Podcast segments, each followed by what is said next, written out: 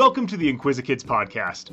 Tune in for daily discoveries as we celebrate curiosity and explore interesting facts about history, science, and more in five minutes or less. Hi, I'm Luke, and welcome to the Inquisikids podcast.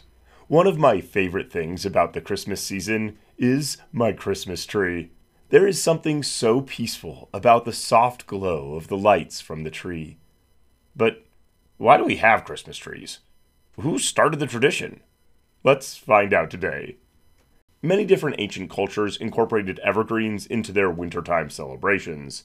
Because an evergreen stays green, even in the winter, people used it to remind them that spring would come again. Ancient Egyptians decorated their temples and homes during the winter solstice using evergreen trees and wreaths. The evergreen celebrated peace, life, and opulence. They also believed that having evergreens on display would help the sun god Ra recover from winter and grow brighter and stronger. Pagans also used evergreen branches during the cold, dark days of the winter solstice. Like the Egyptians, they were reminded of the promise of spring when they looked at the greens. Ancient Romans also marked the winter solstice with evergreen and knew that it meant springtime was near and their fields and orchards would once again produce fruit. Celtic priests used evergreens in Europe to symbolize their eternal life with God.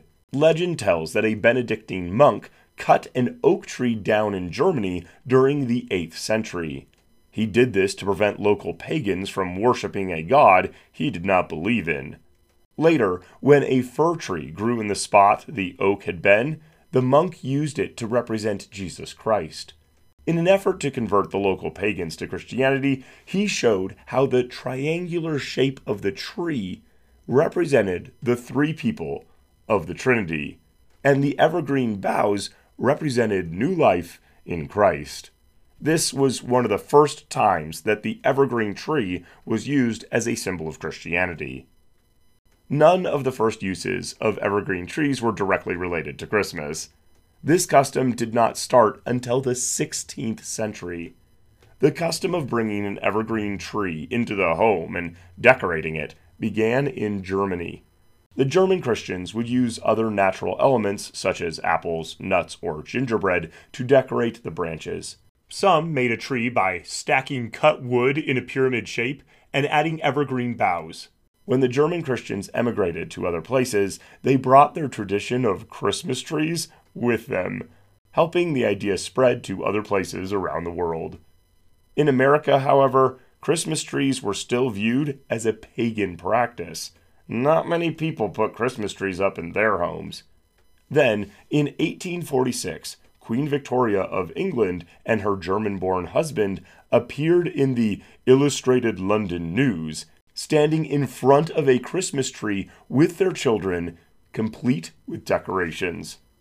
Queen Victoria was wildly popular, not only in Britain, but around the world. If she had a Christmas tree, others wanted one too. In 1853, President Franklin Pierce displayed the first White House Christmas tree.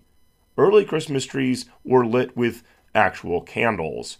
I do not have to tell you that this practice could go wrong very quickly.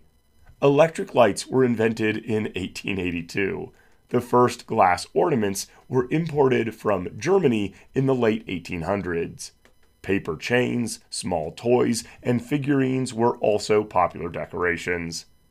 Today, families all over the United States head outside to forests and Christmas tree farms in an effort to find the perfect trees.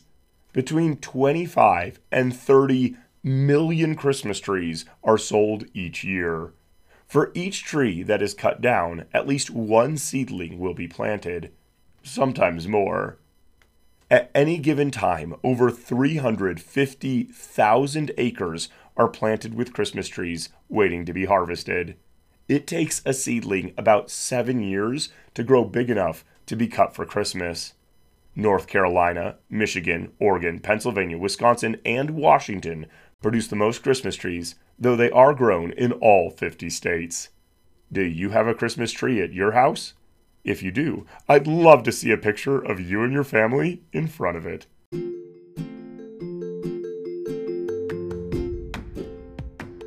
Thanks for tuning in to the Inquisikids podcast.